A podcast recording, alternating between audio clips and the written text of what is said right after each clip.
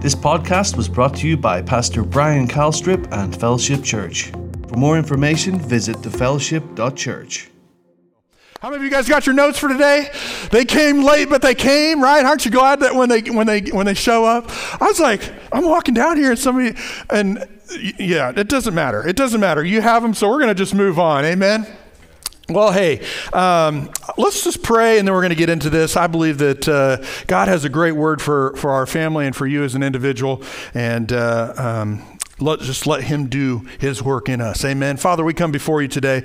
We thank you again for just this, this privilege that we have, uh, this privilege that we have to come to you and to look at your word, Father. We pray not that we would just know more things about you, but God, we pray that there would be change that takes place in us, transformational change.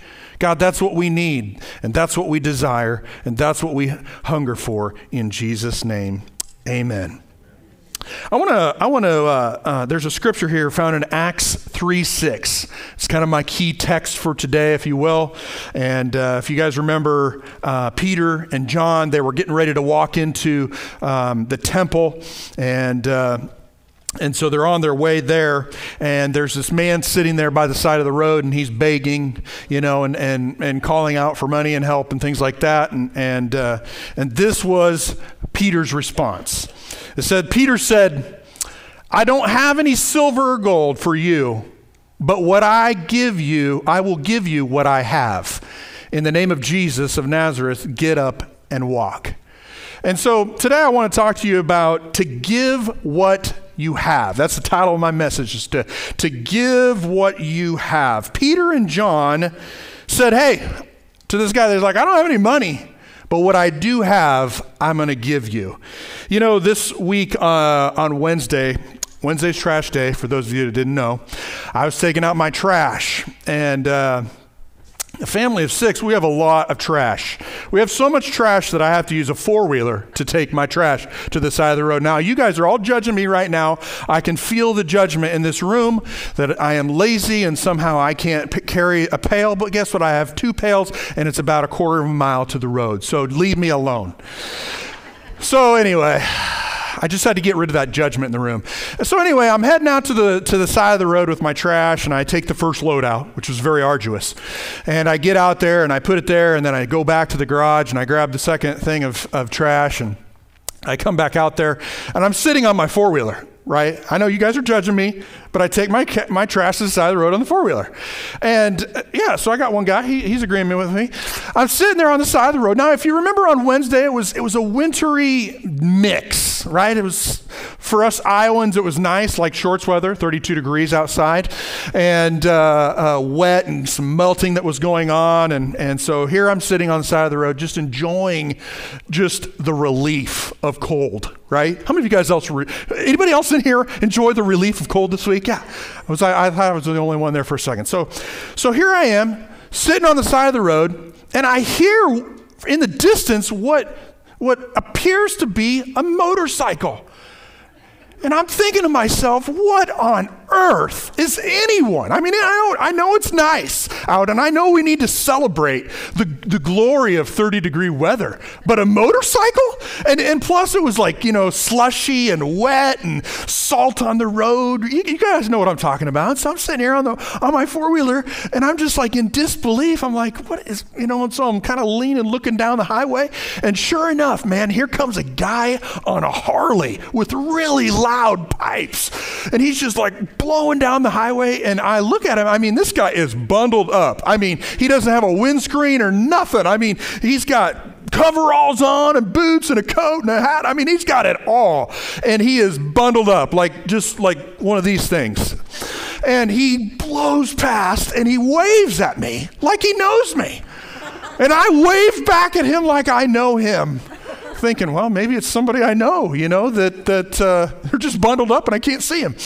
And so I'm sitting there on the four wheeler and just kind of shaking my head in disbelief. And then it, it sounds like he's turning around. And I look over, and sure enough, the guy's turning around and he's coming back. And he pulls over, and so I get off the four wheeler. I think, well, it's going to be somebody I know. They're going to pull all their stuff off, and we're going to have a big conversation. And, you know, yeah, maybe it's Aaron. He got himself a Harley. I don't know, you know? And so he pulls up And he reaches in his pocket and he hands me this. and he yells something. I, I, I, he, he hands me. Now, I had this argument with my wife. Not an argument, but just a discussion. But these are hand warmers. They go in your gloves. These are actually called toe warmers. And, and so he hands me these things, and, and, and, and, and under all the stuff, he yells at me. I think what he said is they really work good. And he puts it in a gear and he turns around and he takes off. And I'm sitting there holding these things, and I'm thinking to myself, I'm thinking a lot of things. Like, there's a lot of things going through through my mind. Just like so many things are going through my mind. Like, like number one, like he he he's driving a motorcycle in the winter. Like the guy might not have a car. Like, uh, and so I'm going through all of these things. But, but some things that really just stood out to me in this is, is that, like, this guy is on a motorcycle and he needs toe warmers and hand warmers way more than I need them. Like I'm sitting out there in my shorts and my flip flops taking out my trash. Like I don't need these. I'm not flying down the road. He needs these way more than I do, right? And and so so he needs them. That's one thing. The the, the other thing is is like he's going through life hundred miles an hour. He was driving through trainer hundred miles an hour, and he had the audacity to stop and to turn around and come back and give me something that was extremely valuable to him. Right? And he hands this thing to me and he gives it to me like like I didn't need it. But but but to me it stuck out that he turned around and he came back and he gave me something that he had. You know, and I think about you know these guys you know peter and john that, that remember they're they're they're walking they're walking into the temple and this guy's like, you know, give me this. And they're like, I don't have this, but what I do have, I'm going to give to you. And here's this guy on a motorcycle. I don't know if he was saved. I couldn't tell because I couldn't see who he was. Okay. I couldn't pick him out of a lineup. But what he had, he gave to me. He gave something that was of value to him. I don't know where he is in life and, and you know, or anything like that. But in my mind, if he's driving a motorcycle in the winter, he may not have a car. He might be somebody that needs that more than I do, but he, he took the time to turn around, come back, and give me something that he has. And so, you know, I think that for me, it just kind of started something in me to think about do I see people? Am I going through life so fast, doing my own thing with the things that are valuable to me, or do I see people? Do I take enough time to slow down, turn around, and go back and give them something that they have need of? In his mind, in his eyes, I was on a four wheeler, as funny as it was, and he's like, man, that guy, that guy needs some of these. It burned within him, man. He yelled, they work well. You know? But he pulled over. And, and so for, for us as believers, like, do we take the time to, to pull over in life and give people what it is that we have? You know, do we give to those that are in need? Are we, are we giving away what it is that we value in our life to other people? My question to you is, is what do you have? Now, I'm going to admit, I had one message written yesterday afternoon and it was too nice. I'm sorry. It just was. I went to go pick up my son from somewhere, and I and and and and it was based upon 1 Peter 3. And if you want to go there and read 1 Peter 3 and see what you can take out of it, but to me, I just felt like we know 1 Peter 3. We know that we're not to live evil. We know that we're supposed to, you know, to to to develop our relationship with God. We know all of these things. There's more to it right? I, many of us in here have been Christians for many, many, many years. And so, so today, my prayer and, and my desire is that there would be a transformation on the inside of us to see what the early church was like. What, what, what, what were the characteristics of the early church? Because can I tell you guys, I mean, like, I don't want Jesus to come back and be like, man, this is really what we got going on here? I want him to come back and be like, man, you guys got it going on. You guys took what it is that they did in, in, in the first part of, of Acts and you went to the next level. That's what I want. And I hope that that's what you want too. And so my question to you today is, is what do you have? And, and the reason I say to be nice is, is because I think sometimes it's like we, we think that the little things, we, we, we place a lot of emphasis on the little things. And, and by that I mean like a little gift. And I, I know that there's great power and there's, there's moments, and I don't want to disregard those little moments and those little seeds. I'm not disregarding that, but I think sometimes it's like we kind of pat ourselves on the back, so to speak, when it comes to our life and how we're living it. And I just want to kind of come up you know, I want to I want to go up higher in our walk. I want to I want to I want to be operating as Jesus intended for the church to operate. And guess what? When I say the church, I don't mean fellowship church as a whole, I mean you as an individual.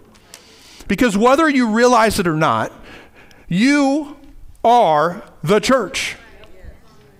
You are Fellowship Church, and, and, and the people that are a part of this family of God is it, that's the little c, right? And then there's the big C, which is the global church the church at large. And, uh, and I think a lot of times when we, when we live in this life, we, we never leave our world. We never leave our viewpoint, and our perspective is on little c, little church, little me, what I want, what I think, how I think it should be. You know, and, and, and, and so I'm, that's really what I'm challenging you today in is to, to, is to just see it differently, to see what it is that you have. Because you have more than a hand warmer in your pocket. You have more than a kind word. You have more than you realize. And so today I just want to help you with what it is that you have on the inside of you. The first thing is is that you have a great commission. Do you know that? Look at what it says here in, in Matthew, uh, verse uh, chapter eight, chapter twenty-eight, verse eighteen. Jesus came and he told his disciples. He said. I have been given all authority in heaven and in earth. Therefore, what's he say? Go and make disciples of all nations, baptizing them in the name of the Father and the Son and the Holy Spirit so here we can see Jesus telling the disciples. Did he say, Disciples, now that you're saved, just stay put, wait till I come back for you? No. He said, Go, go and make disciples. And so that's the great commission for us is, is, is to reach and to equip and to build believers. And we are the church, and this is our mission to fulfill. It's not Fellowship's church mission to fulfill, it's all of us. Every single person that considers their, themselves to be a part of the family of God, that is their mission to fulfill.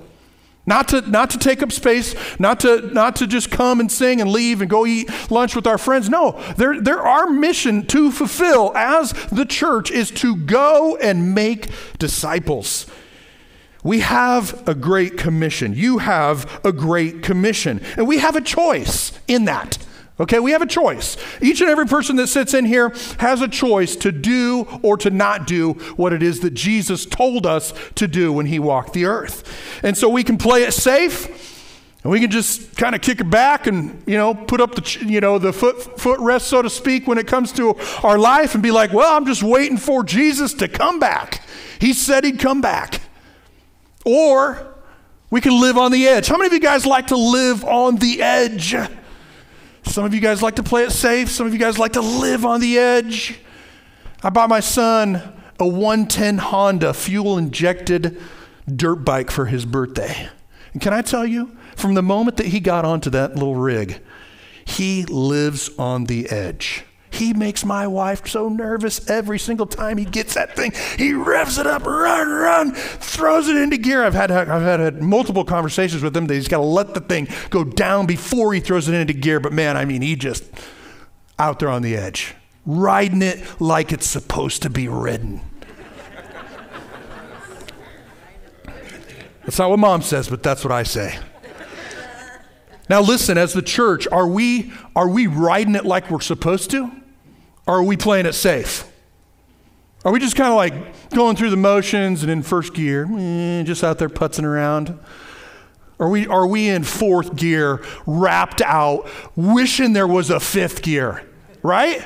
That's what I'm talking about when, I, when I'm talking about our lives as the church and this great commission. And so I'm just challenging you in this to, to dare to dream, to dare to live, to dare to, to walk in what it is that Jesus provided you. That's what we have. Listen, a comfortable church is this, not us, but this. Okay? Number one, a comfortable church strives to keep the members happy. Now, if you got offended by that point, it's going to be okay. By the end, you'll be all right.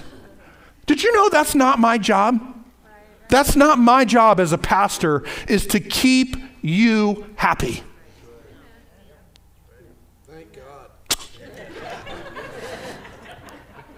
but listen, there are churches all over the place that are striving to just keep people happy.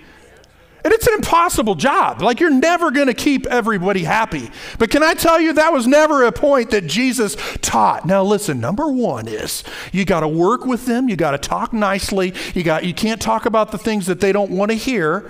No, he never said that. So, no, a comfortable church strives to keep people happy. Number two is this it doesn't want to intrude on people's lives.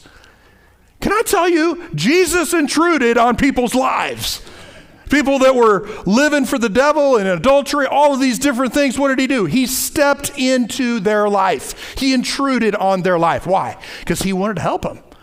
And we too, as the church, like don't you know i think sometimes don't don't get into my space is my world this is what i'm doing this is me i like this and i don't don't tell me i don't tell me i need to serve don't tell me i need to give don't tell me this don't that's intrusion right but a comfortable church will never intrude. As a pastor and as pastors, as leaders of this church, we're encouraging and equipping the body of Christ. Why? To come up, to, to, to do what it is that Jesus taught us to do. Not for my benefit, for your benefit, and to be a, an example to the world that is around us. So, number two is doesn't intrude. Number three, guards the status quo. We have always done it this way. If I want to be comfortable, I'm going to say as a pastor, listen, we're not changing anything. We're, I don't, I, we're not doing anything different. We're, why would we change it? Dear God, don't change it. We, we just keep doing what we've always done. No, that's a comfortable church. And those are three things that we are not going to be. No, the first church was very, very, very, very, very different than a comfortable church. I would encourage you, this is my assignment for you guys. Listen, before the Super Bowl, you guys go home, get out your Bible, and read Acts 1, 2, 3, 4, 5, 6, and if you want to, 7. I, care, I guarantee you, you will, this, what I'm talking to you about is simply a summary of that it will come alive in you. The light bulb will go off in you, and you will look at church and your place and your position in the church much differently. Actually, you'll see some parallels to what it is that they went through in their life when it comes to the challenges and things like that. But for this morning, I just want to pick out a few. In Acts 2, you know, uh, Peter preached and he said, You must repent, you must turn to God, you must be baptized, and then you'll receive the gift of the Holy Spirit. He preached, I want to, I want to highlight this, he preached a long time. So if, if I want to preach a long time, it's okay because that's what Peter did. He preached a long time and, and, and strongly urged. And so I'm going to do some strongly urging. I promise I'm not going to preach long, but I'm going to strongly urge you today. But here's the thing. He did all this, and it said that three, about 3,000 people were added to the church that day. In one day. And, and, and so, in one message, 3,000 people are added to, the, uh, added to the kingdom. I think in today's age, and when, when it comes to the church, I think if we had 3,000 people show up to our church, that there might be some complaining going on, right?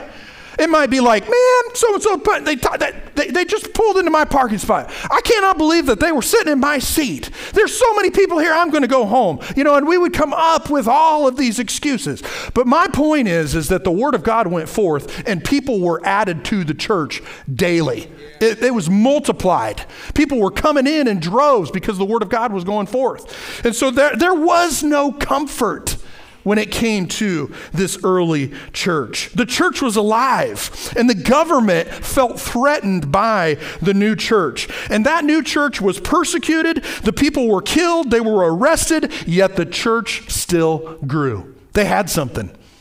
They had something different.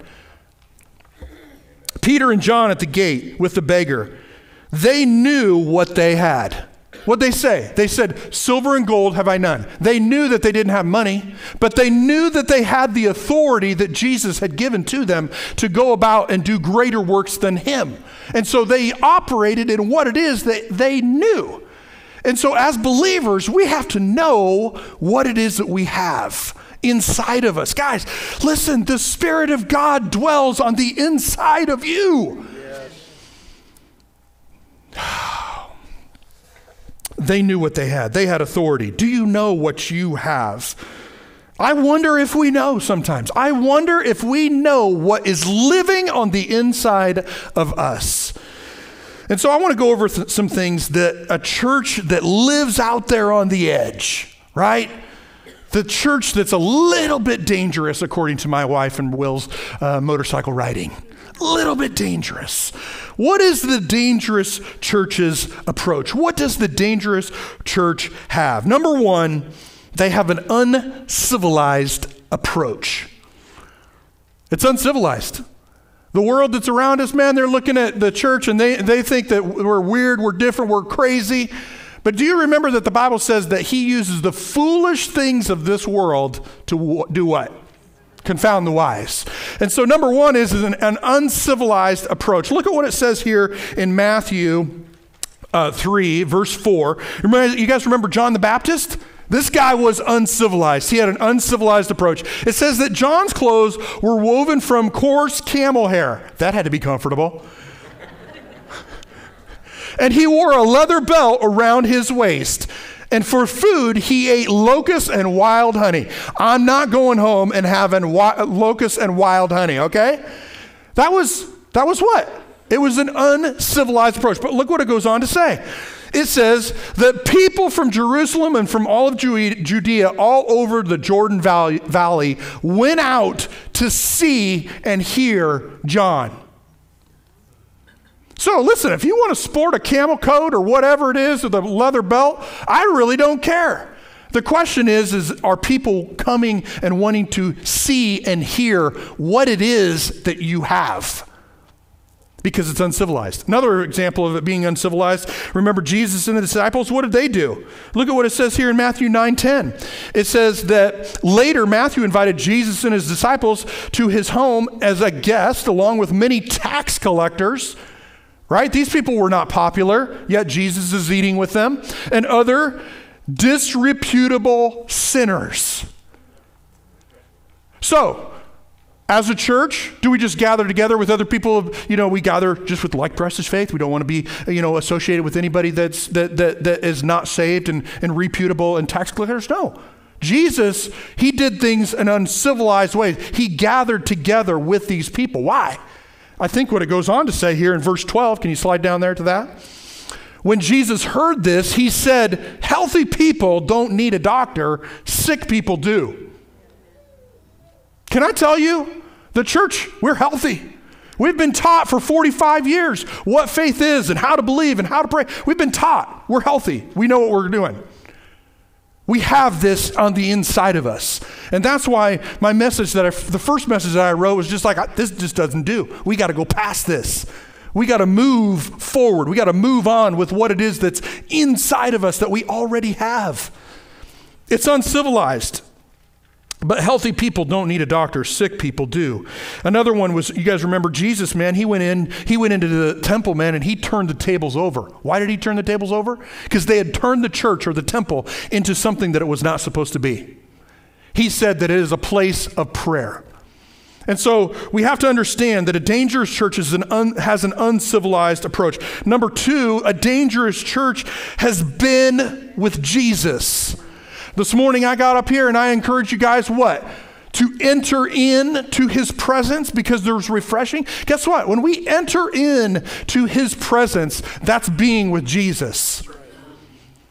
When you go and you take time and you, you go to His Word and you look at His Word, I guarantee you, you give it enough time and it will begin to melt and change and, and transform you, and you will know that you have been with Jesus.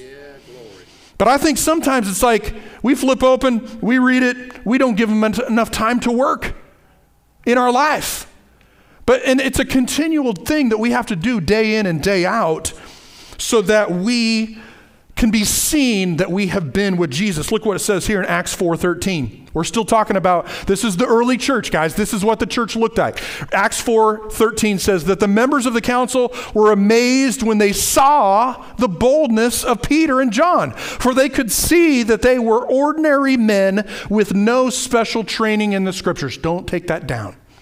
Because I want everybody in this room to read that there, is there anybody in here that has had special training in the scriptures? There's a few of us, right? A few have gone to college and, and, and spent some time having special training in the scriptures. But look what it says here Peter and John, man, they're out there rolling around, healing the sick, praying for people, being bold. And it says that they could see they were ordinary men. People that were around Peter and John could see that they were ordinary men with no special training in the scriptures, and they also recognized them as men who had been with Jesus. So, can I tell you today that as you leave this place, people are not going to see your special training in scripture, they're going to see when you've been with Jesus. A dangerous church has been with Jesus. But listen, it takes it takes discipline. It takes us doing that. It takes us, you know, I, listen, I got up here and I encourage you because why? I know what the flesh is like. If we didn't get our coffee or somebody cut us off on the way to church or maybe, you know, you had a fight with your wife or your husband, you know, did something, said something wrong, there's a lot of things that happen prior you, to you getting to church. And there's a lot of things that are going to happen when you leave this place. And that's a challenge because why? It's trying to get you out of the presence of God. But we got to fight for it. We got to say, no, no, we ain't going there.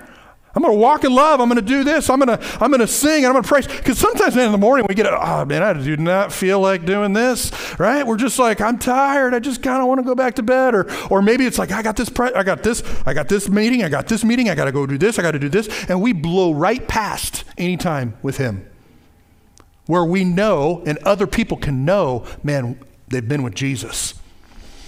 So we have to do that. We got to know, listen, Peter and John had no special training in the scriptures.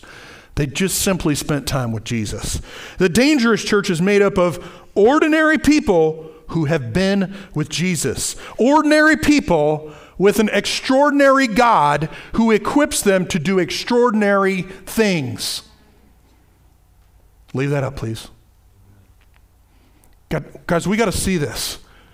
We got to see that we are ordinary people. Every one of us, gifts, callings, every one of us has an extraordinary God living on the inside of them. That's what you have on the inside of you. It's so much more than, than a hand warmer, guys. It's so much more than that. And we got to understand that because he wants us to do extraordinary things. And I think that sometimes, though, that we, we, we have a tendency to minimize the extraordinary God that lives on the inside of us. And we can't do that if we're going to be a dangerous church. The next thing is number three is a dangerous church has big dreams. Big dreams. Not just as a church, as individuals.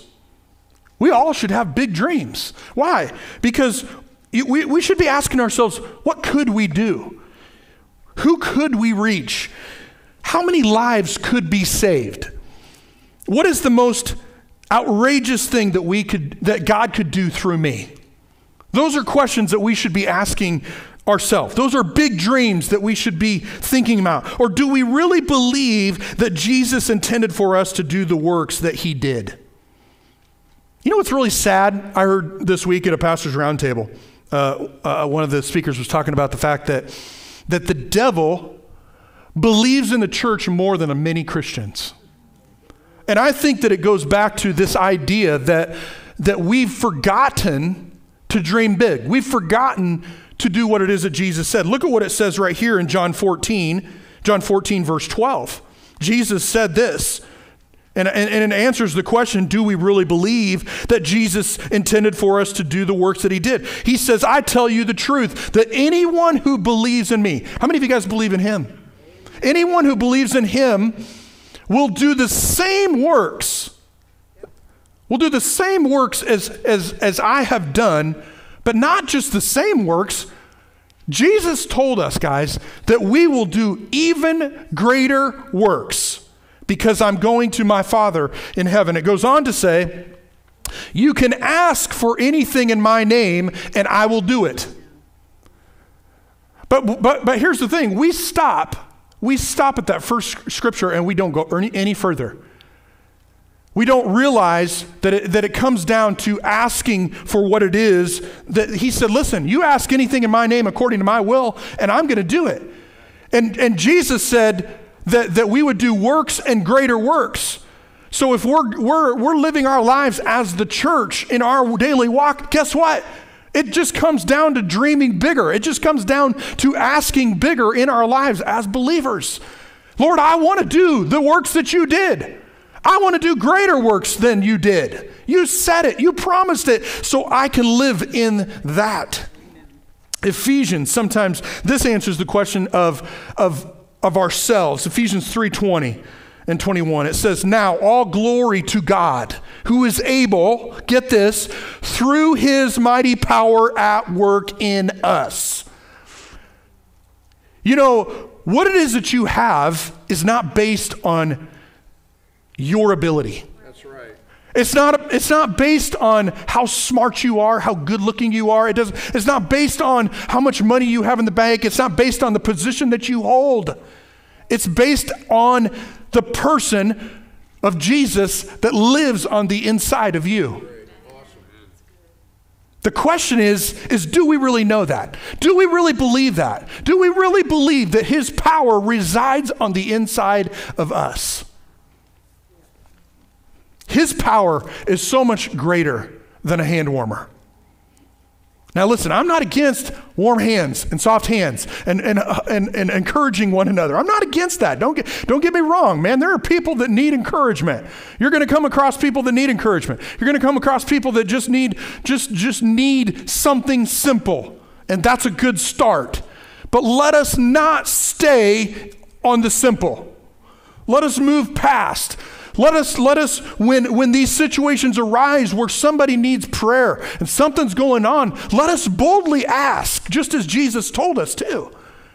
Pray, ask in faith, dream big so that He can work through the church because His power is mightily working in you. Number four is this a bold church or a, a church that's dangerous has divine boldness. You know, the only prayer ever recorded in the book of Acts is found right here in Acts 4 29. It says, And now, O Lord, hear their threats and give us, your servants, great boldness to preach your word.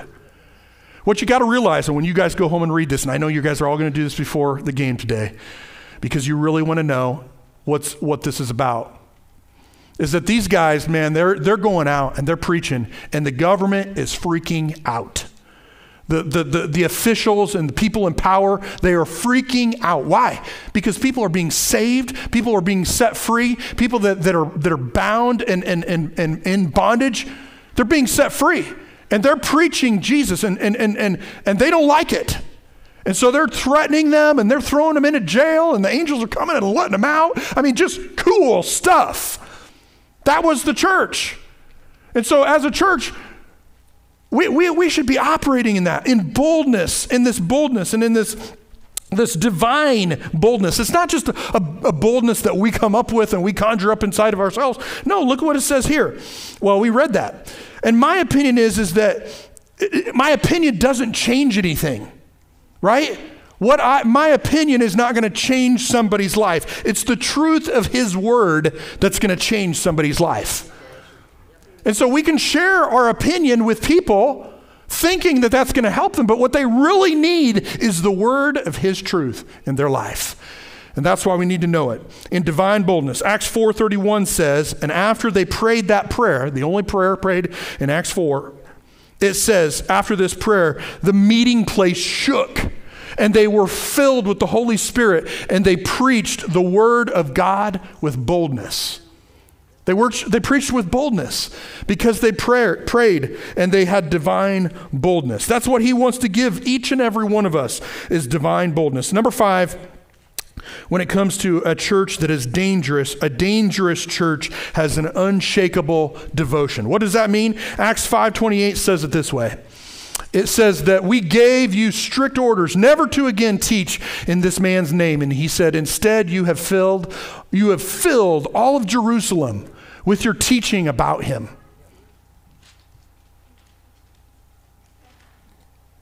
Filled all of Jerusalem.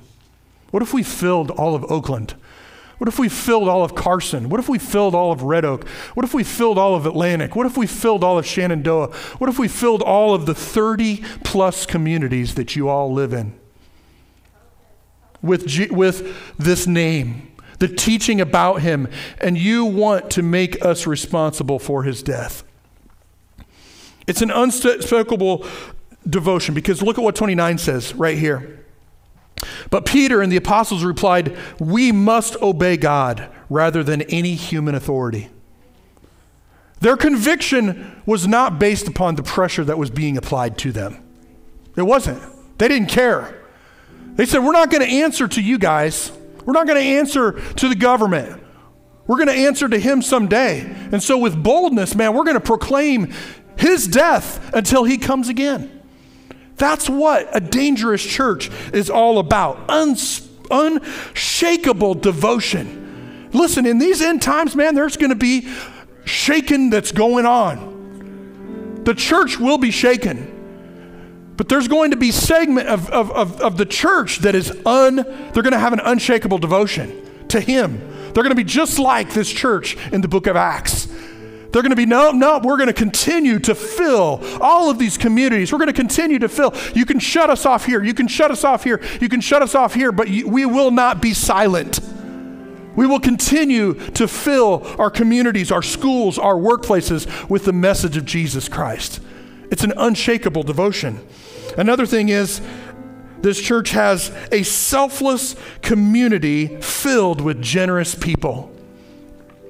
Acts 2 44 says, And all the believers met together in one place and shared everything that they had. That'll make your mind go tilt. They sold their property, they sold their possessions, and they shared the money with those in need. I'm telling you what, guys, that's a radical, dangerous church. There's people that are, that are radical in their generosity, radical in their giving. What's it go on to say? Is there another one there? And all the believers were united in heart and mind, and they felt that what they owned was not their own. And really, the reality of this, guys, is, is that what, what we have, you may have worked to get it, but you're simply a steward of what it is that God has given you. As you walk this earth, as you live this life, you're a steward of your kids, you're a steward of your marriage, you're a steward of your job, you're a steward of your business, you're a steward of your church, you're a steward of the position that you're in. It's not yours. Like this position, I'm, I'm not, it's not my position. I was put here, but I am to steward it, what, what has been given. I, I answer to, to a, a, an advisory board, but I also answer to God. And I'm just a steward what it is that I have. And, and in our lives, that's, that's really what it boils down to. Are we stewarding what it is that God has been given to us? That's why he says, Man, if you're faithful in the little, I'll give you more than enough. Because why? They, these guys were radical in their giving. They didn't care. They're like, you know what? It's not mine anyway. I, I just it just came through me, so here you go. That's what we need to be as a church. Radical in our giving, radical in our generosity. Contributors, not consumers. And that's a challenge in this world in which we live. Because why? It's a Burger King mentality. Have it your way, right? it's like, you want it this way? No, I don't want it this way. We go through Chick-fil-A, we can have it right now. You know, it's it's it's just it's all about us.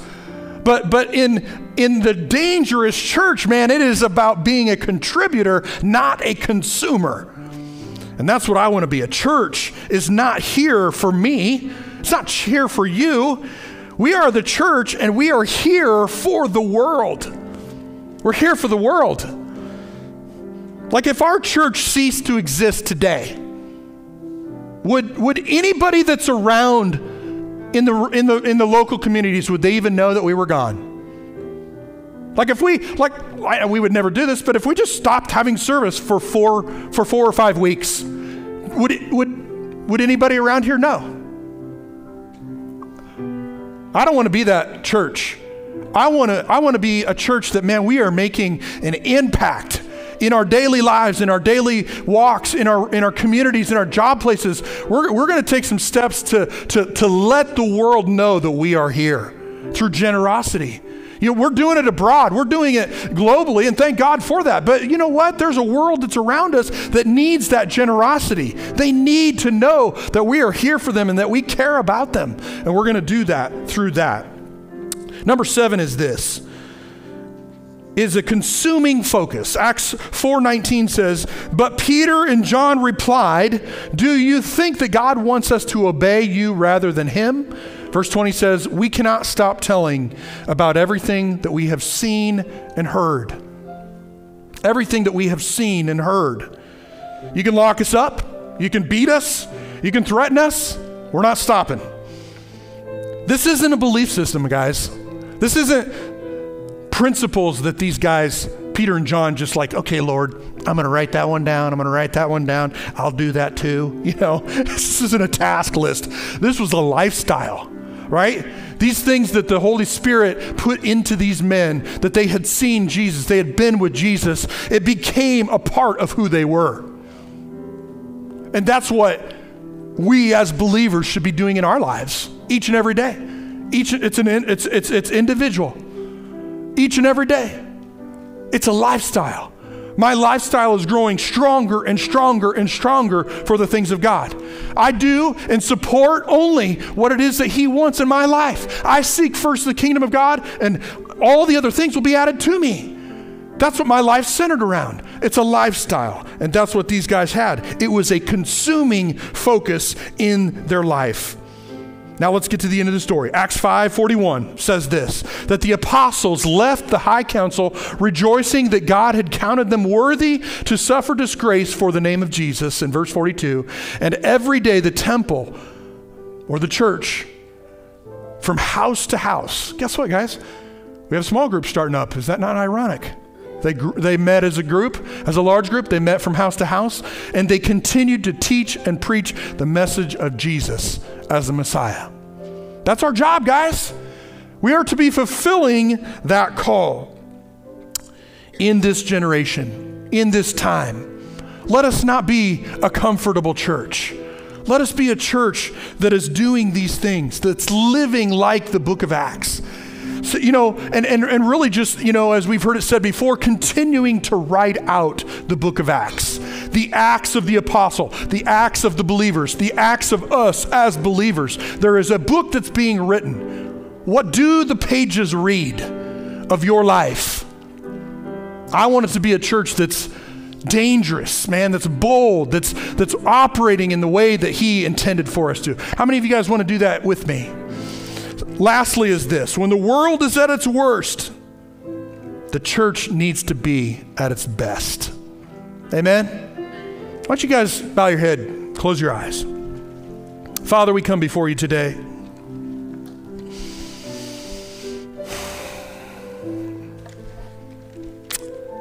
Thank you for this church,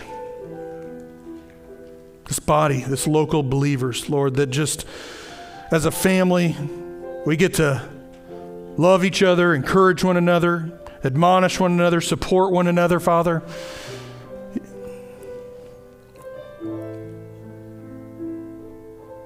But God, there's more. And today, God, I just pray that as we leave this place that we will know what it is that we have living on the inside of us. That you sent us to go forth and make disciples. And so that I just pray for an urgency in our hearts. An urgency for other people. An urgency to see them make the same wonderful choice that we were introduced to. God, just like you gave the early church boldness, I pray that we would have divine boldness as we leave this place. We wouldn't back down because what's living on the inside of us is so much greater than we could ever ask or think. It's powerful, it has the ability to change. God, I just pray that we would believe that, that we would know that, that it would be deep within us, and that we would operate in that. With every head bowed and every eye closed, if you're here today and maybe you're far from Him, or maybe you have never made a decision for him. Today's your day to make a decision. And we wouldn't want to leave this place not not knowing that you are in right standing with your heavenly father. And so if you're here today and you need to get back in right standing with him just with a simple raising of your hand just say that's me brian. Pray with me and i will. Is there anybody at all? I see that hand. I see that hand. You can put it down. I see that hand. Great great great Anybody else that want to join these three people to either come back or, or make a decision? I see that hand. You can put it down. Thank you, Father. Thank you, Father. You know, this is what it's all about, folks. It's about that all might be saved. And so let's just pray with these three. We'll pray this prayer together with them because they're, they're family. Say, Dear Heavenly Father, I thank you for sending your son to die for me. And today, I recognize my need for Jesus in my life. And today, I repent and I recommit my life to you. I ask you to be the Lord of my life. I thank you for saving me and that heaven is my home today. In Jesus' name, amen. Thank you, Father. Listen, if you, if you responded to that, that call, we we'll have a prayer team down here afterwards. And they have some resources that they want to give you. That's just some small stuff, easy to read, easy, simple to understand, and it'll help you in your walk. I encourage you, when we're dismissed, just as the crowd moves, you can just come on down and, and join these people. They'll pray with you, they'll encourage you, they'll help you. Amen? Amen. Well, how many of you guys are going to go out and be the dangerous church this week? Amen? Well, let's stand up. Why don't you greet those around you? Tell, them, tell somebody that you're going to be a little dangerous this week, and then you may be dismissed. And we'll see you back here on Wednesday at 7 p.m.